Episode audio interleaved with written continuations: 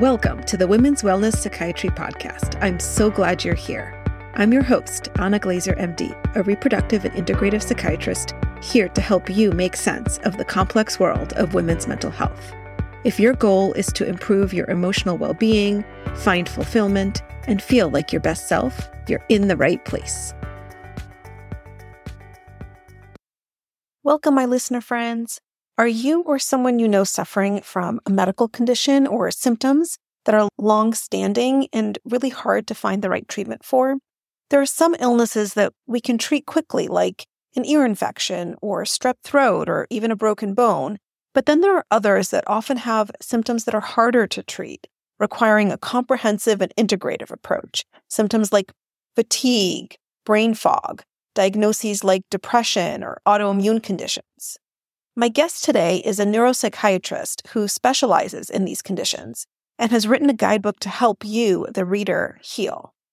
Dr. Morgan is a neuropsychiatrist and integrative psychiatrist. She's also a board-certified neurologist and understands the complex interplay between the structural hardware and the emotional software in the brain. She takes an evidence-based integrative approach to personalized medical care, providing both pharmacologic and non-pharmacologic treatments, and draws upon many forms of healing to tailor a treatment plan that's unique to a particular patient's needs. Dr. Juliet Morgan completed her training at UCSF and continues to be an assistant clinical professor there. She co-authored the book Long Illness: A Practical Guide to Surviving, Healing, and Thriving, which focuses on conditions such as long COVID. The book will help you build a foundation with your medical team, address both physical and mental health symptoms, and share holistic solutions to help you feel better. I really enjoyed my conversation with Dr. Morgan, and I hope that you will as well. So please take a listen. And if you are a clinician and want to learn more about integrative psychiatry, particularly in women's mental health, please go to psychiatryfellowship.com and sign up for training today. All right, Dr. Morgan, thank you so much for joining me on this podcast. I really appreciate your time. Thank you for having me. And before we dive into the heart of the topic for today, which is long illness and long COVID, as per your book, tell us a little bit, tell listeners a little bit about yourself and your background. Yeah. So I started out just wanting to be like a family medicine doc. I wanted to take care of the whole person, the whole family. I had these ideas that I was going to take care of someone from birth to death. And then I was in medical school and became just transfixed by neuroanatomy and really into the hardware of the brain. And so I started neurology residency, was going to do behavioral neurology. But then again, felt like the siren call of all of the software and psychological change and how there's this dynamic interplay between hardware and software in the brain.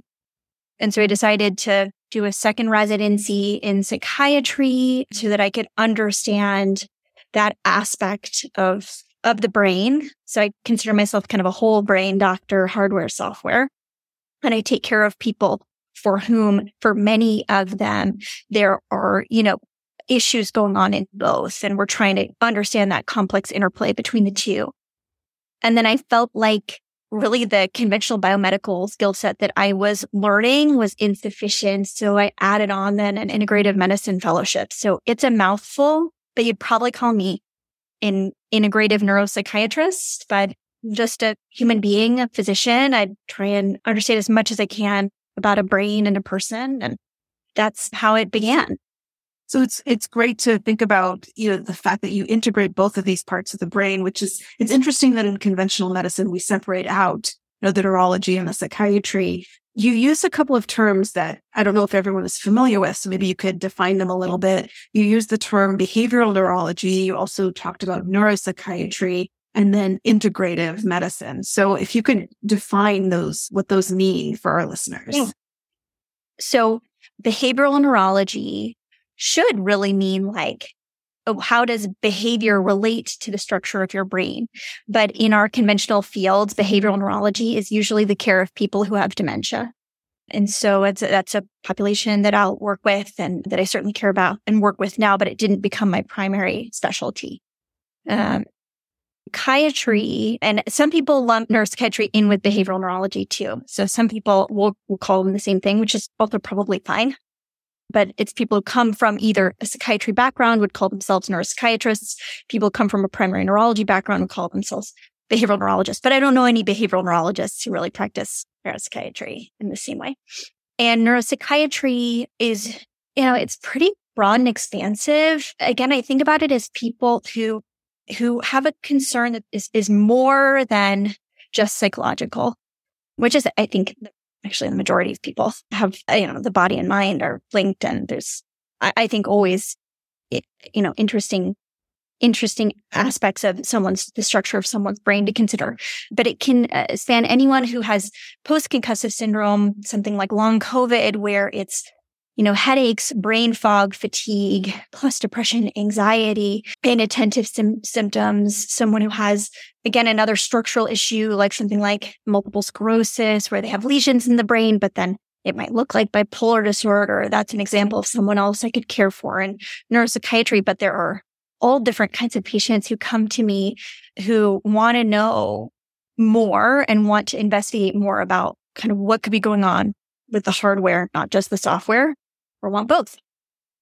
And you mentioned kind of maybe branching out beyond the conventional approach that we have in the biomedical model and taking a more integrative approach, which is also near and dear to my own heart. Tell me a little bit more about what that means in the field of neuropsychiatry.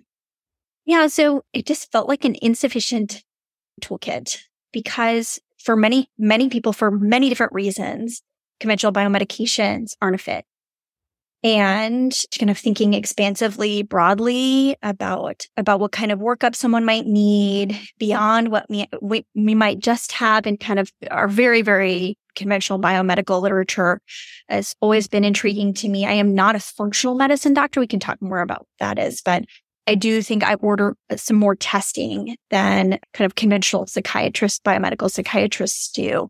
And integrative medicine, in my mind, just brings in many different forms of healing into the interaction with the patient. It's a co-creation of a plan that is tailored to that person. But in my mind, I do try and keep like an evidence base behind my recommendations. That's the same with our book. Our book is researched, it's evidence-based, and where we don't have evidence, it better be pretty low risk and pretty low toxicity, including wallet toxicity.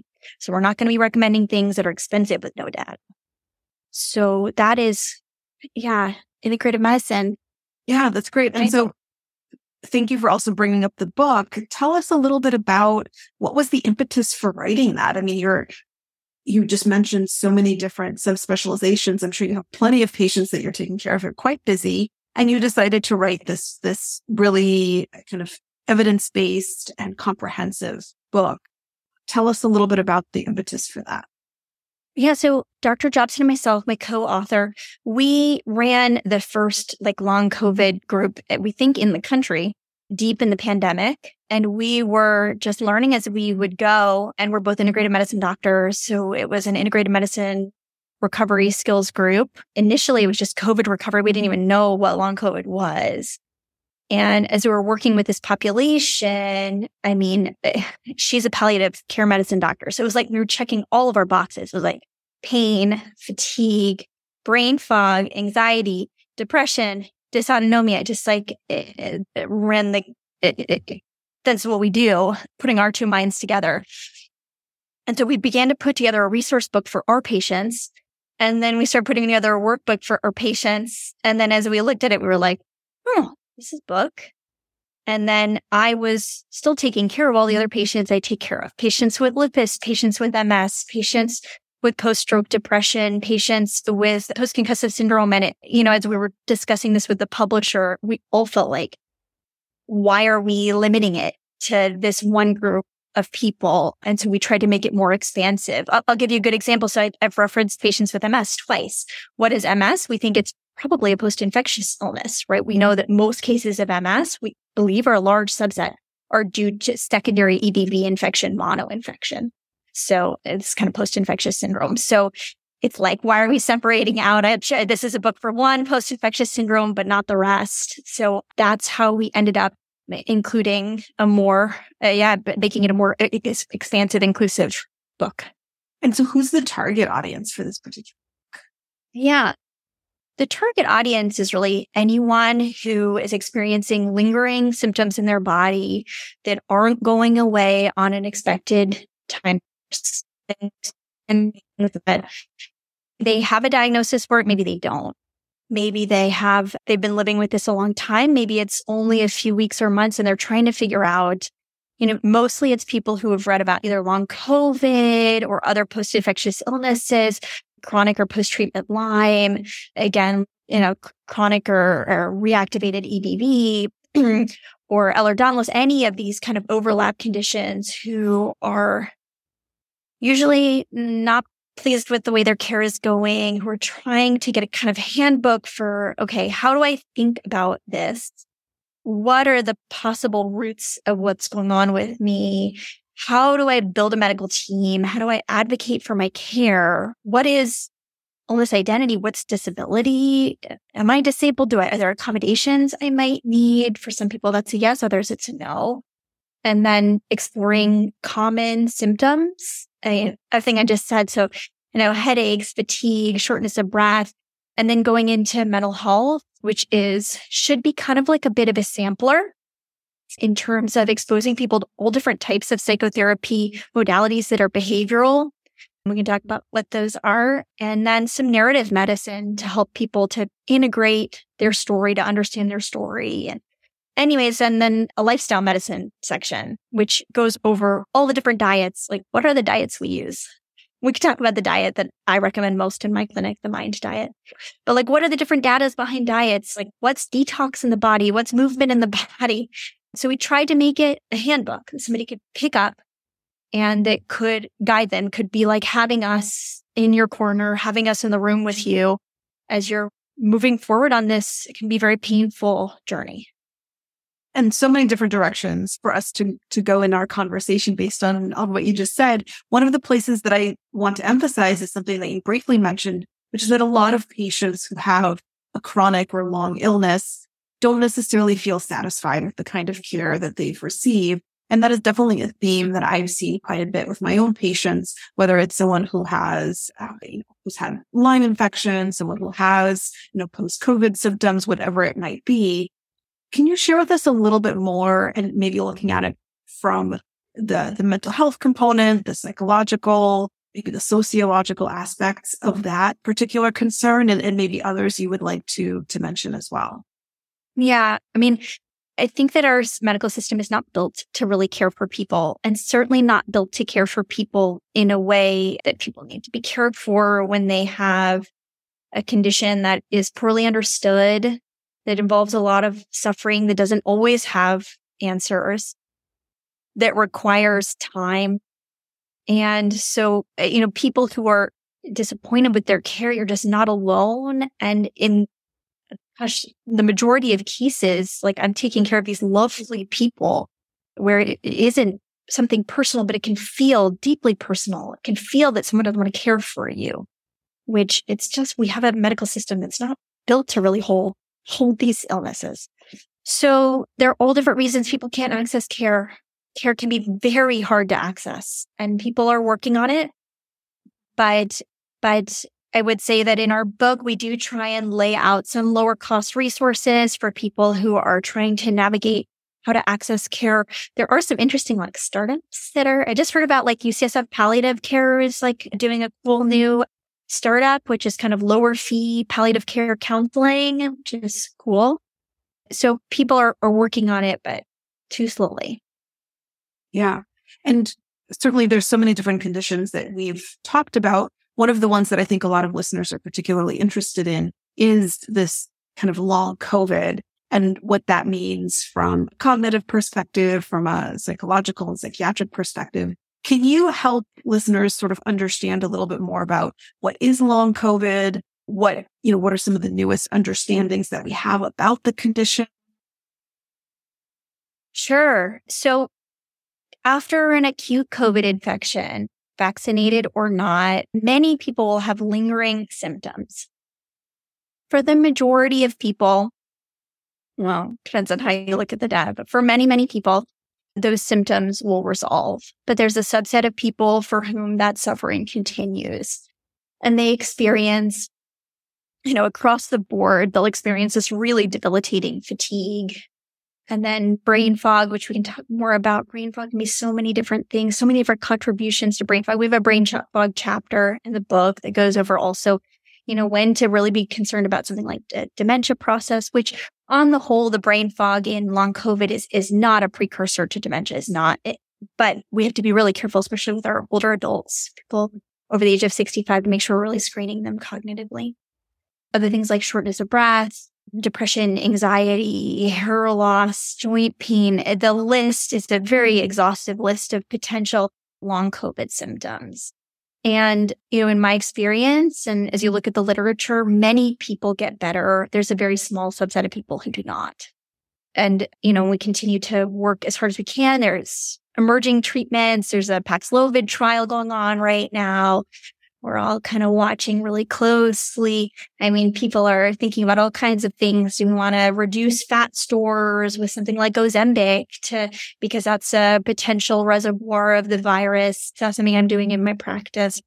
Maybe there are plenty of things in the works that we're awaiting in terms of treatment. So there's, we don't have one clear mechanism.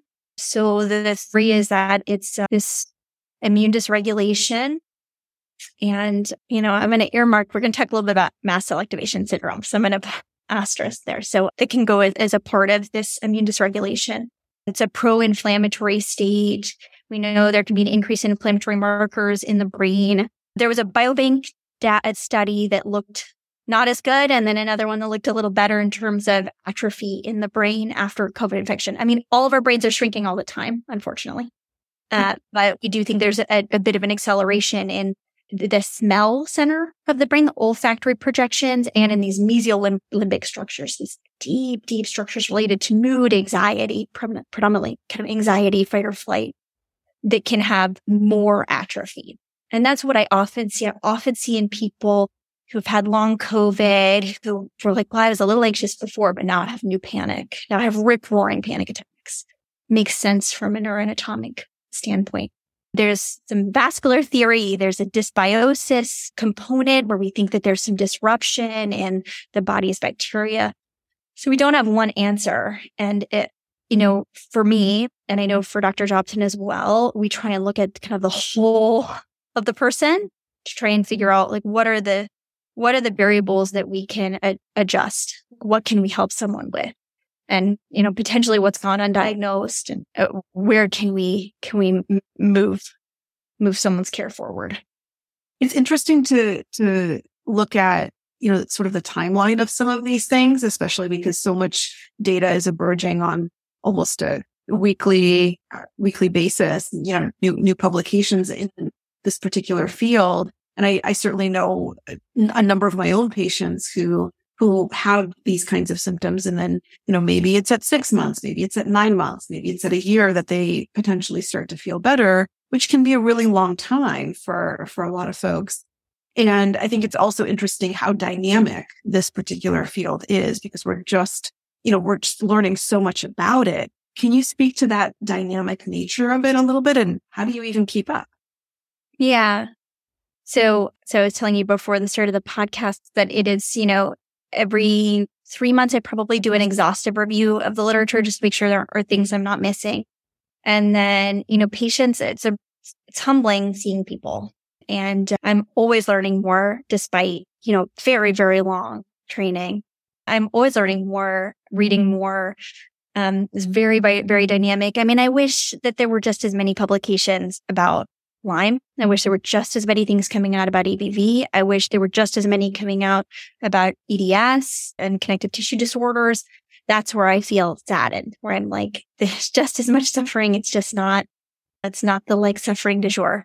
But it's very dynamic and it's going to be teaching us a lot about post-infectious syndromes and how to treat them. But I'm always like, I've gone to the literature twice today already. It's like 4:30.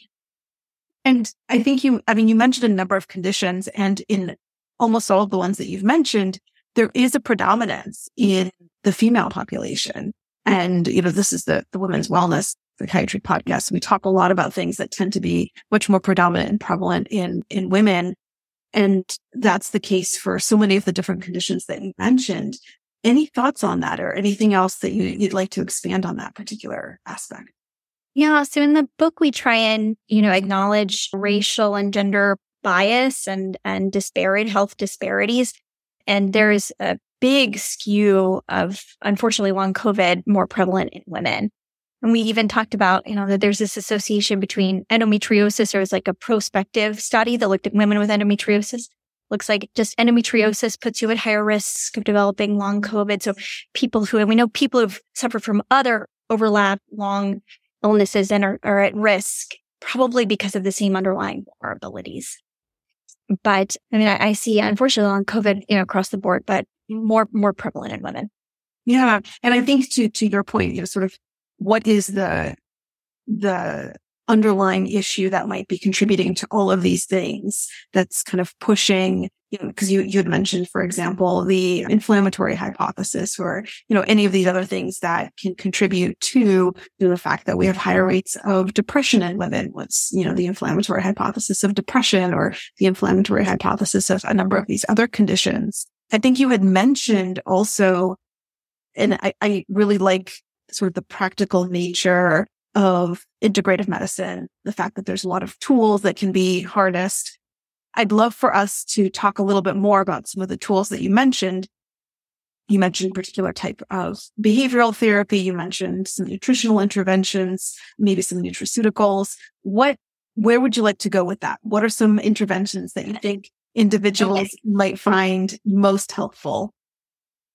Well, maybe I'll provide some of the kind of more unique ones that I think are very neuropsychiatry. So one piece of, I know this is like kind of taking a bit of a turn, but one big piece of long COVID can be actually migrainous phenotype, which can be part of that brain fog, sometimes a feeling of disequilibrium where people feel a little unsteady, headaches, but sometimes not a lot of headaches, and can also contribute to mood. So making sure that we're really checking for anything that looks migrainous, because we have some really nice natural products that reduce the frequency of migraines. This is to me vitamin B2 and magnesium that can be really potent, effective, and important to add on and just think about that piece of someone's care.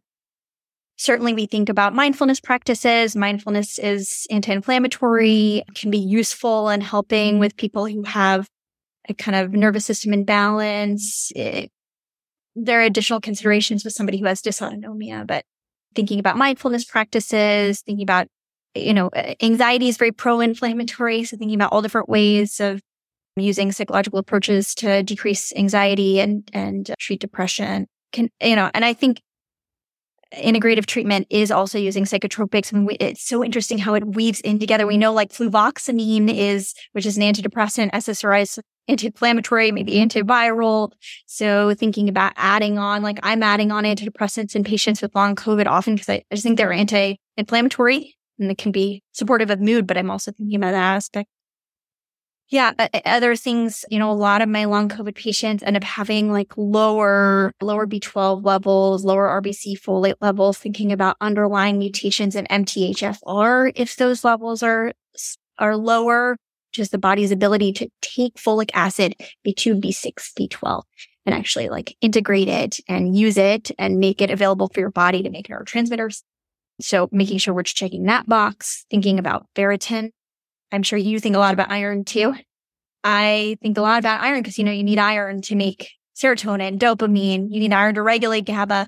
Thinking about someone's iron status. I like a little higher ferritin level, I think, than other people.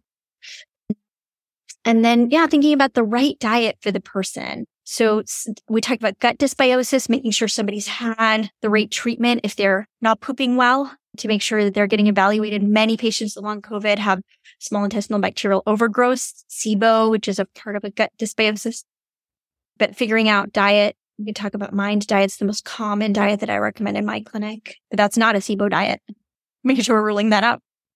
And then also making sure someone's been evaluated, at least screened for mast cell activation syndrome, which is pretty common. Also, I'm seeing it more and more in long COVID. And it was like a nice Nature paper out a couple of months ago that also acknowledged it, which I was really thankful for, that it's just becoming more mainstream, although still the diagnosis is hard to make and it aren't as many people treating it as I would like. Can you tell listeners a little bit about what that term means? Yeah. So MCAS, or mast cell activation syndrome, if you are living in the kind of long COVID sphere, it's probably something that has come up. And it is this issue with the allergic system in the body. I'll tell you, I am not an MCAS specialist, but I have become someone who has to screen for it because I just find it so hard to get people to screen for it. And we just see it, and I diagnose it and then refer it out. But so it's basically you have these mast cells in your body, which are these allergic cells that have histamine granules in them.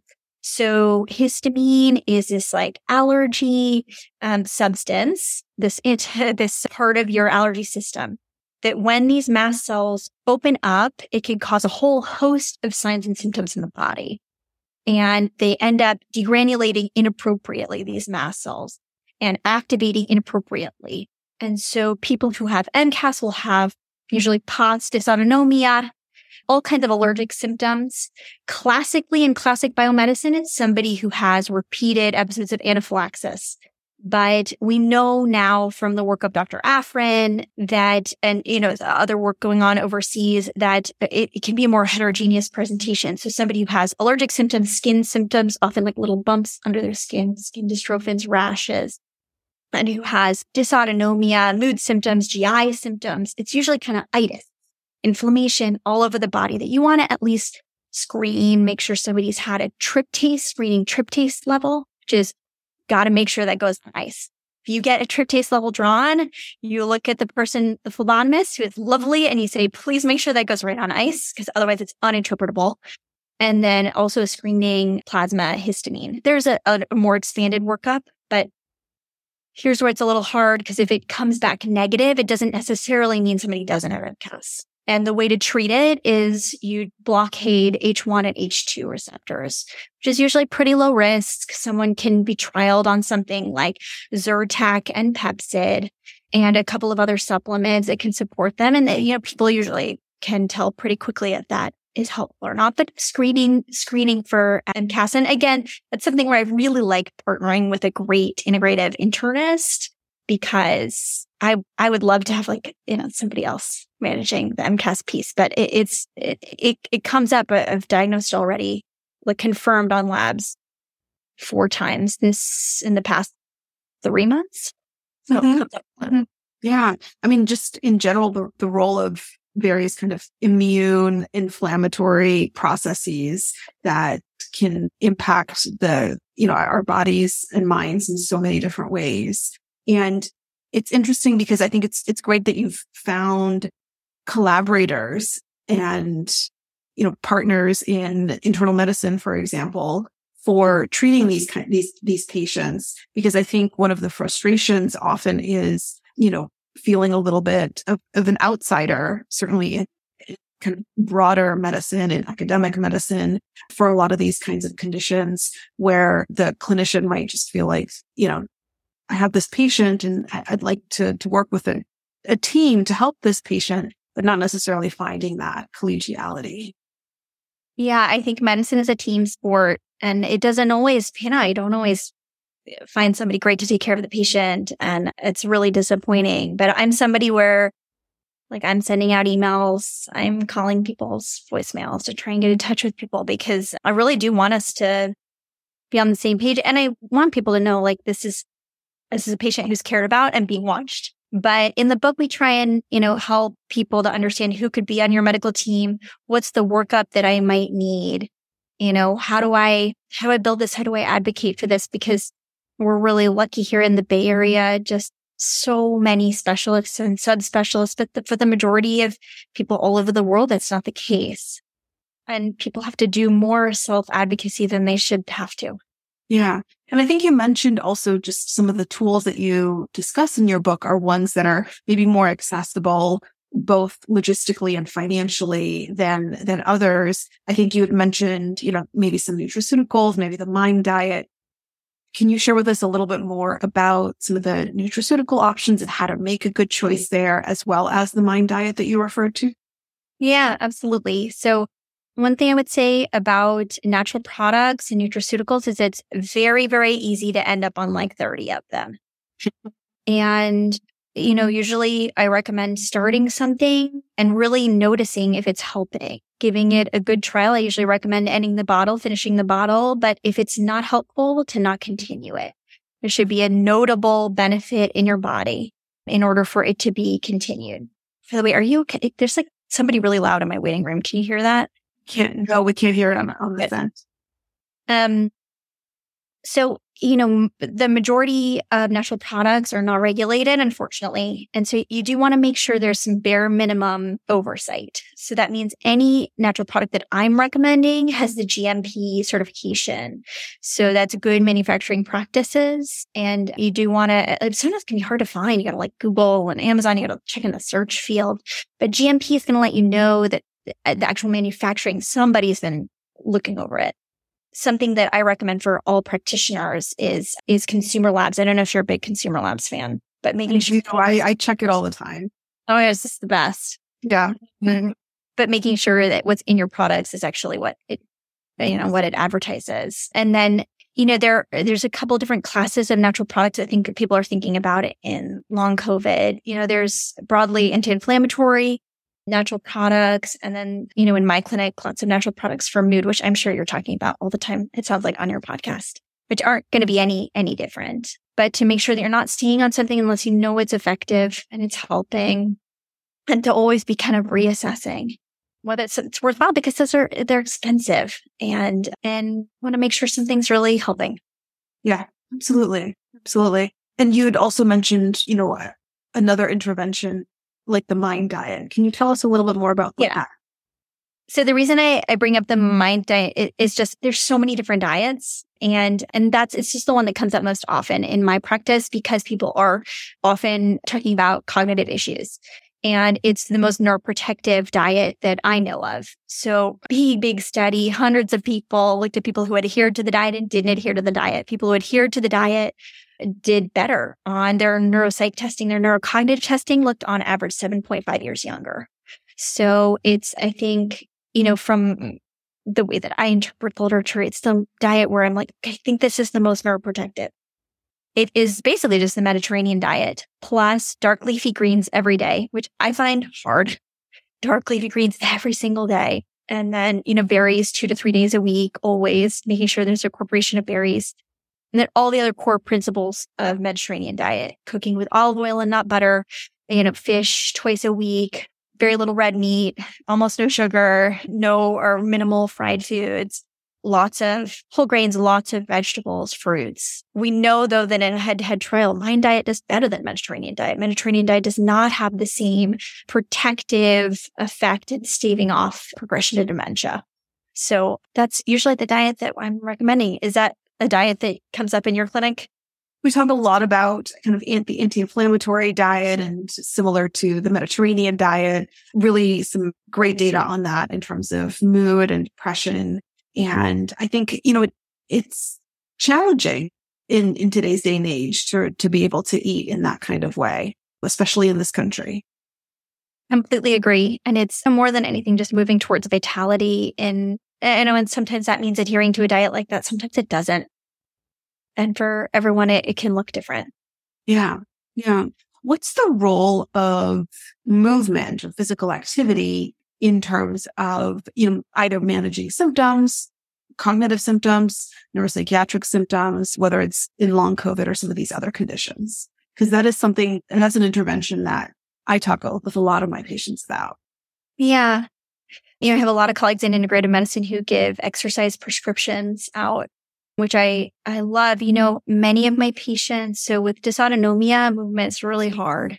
Yeah. So we're thinking about, you know, there are different protocols. Levine protocol, I've had a number of my patients on, but different ways of slowly progressing movement, being really cognizant of your body, and just making sure that you are, you know, working ideally with a PT who's really familiar with dysautonomia and can help you to progress in a safe way.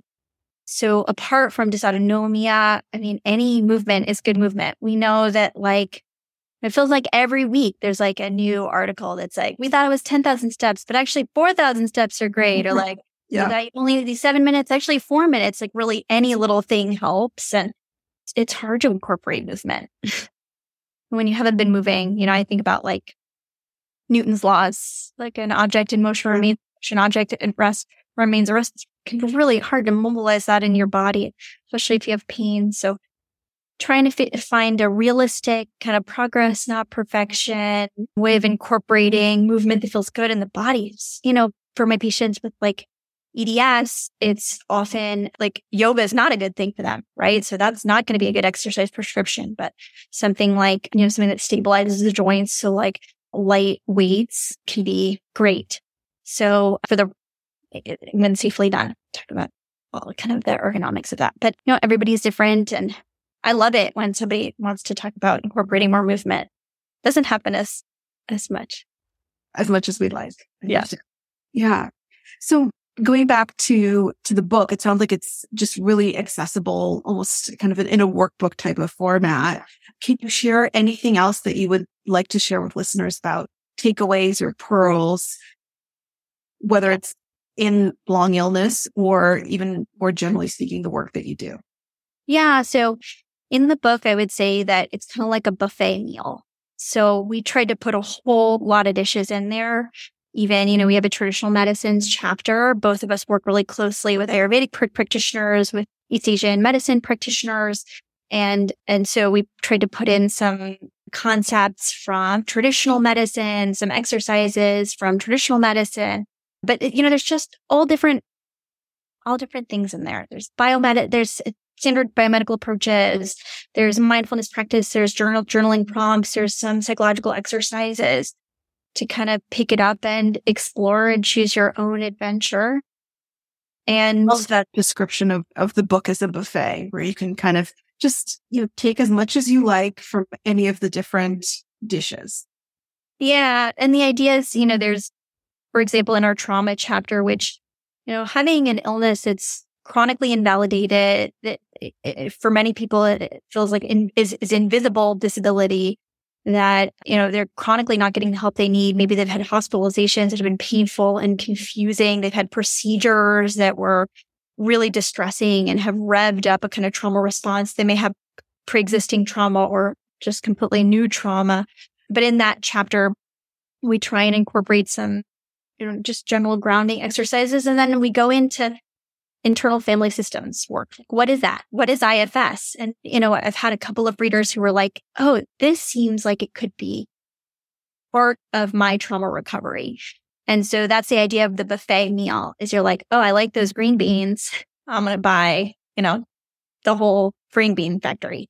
And they'll go from there and kind of connect with an IFS practitioner. So that's how the book is laid out. It's kind of all the things that we go through. But it's amazing, like now, even from when the manuscript was initially published, it feels like there's even more that we're exploring and learning about. Again, it's a very dynamic field, but I think all of the blueprints, like everything is there for people to be able to kind of just build upon what they have. That you might have really comprehensive care plan right now, but I think that there's always more that can be added in, or you might be starting from scratch. And it's a really nice handbook.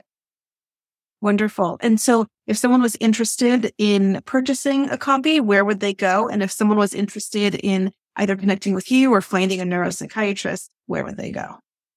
Yeah. So you can buy our book on Amazon. It's also on Audible, which is really nice for people who either have brain fog or don't have the bandwidth to pick up the book itself.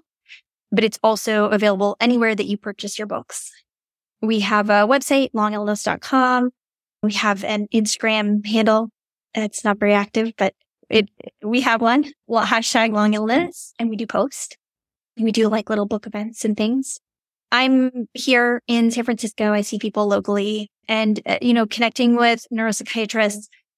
There are kind of neuropsychiatric organizations that you can tap into to try and find referrals. But there aren't very many of us who are double boarded, but there, you know, off the top of my head, there are a couple of people who do something similar in the city. But, you know, the way I feel is that sometimes it's really important to see a specialist in this area, but more than anything, it's just good to find someone where you feel seen and known. That's the most important piece.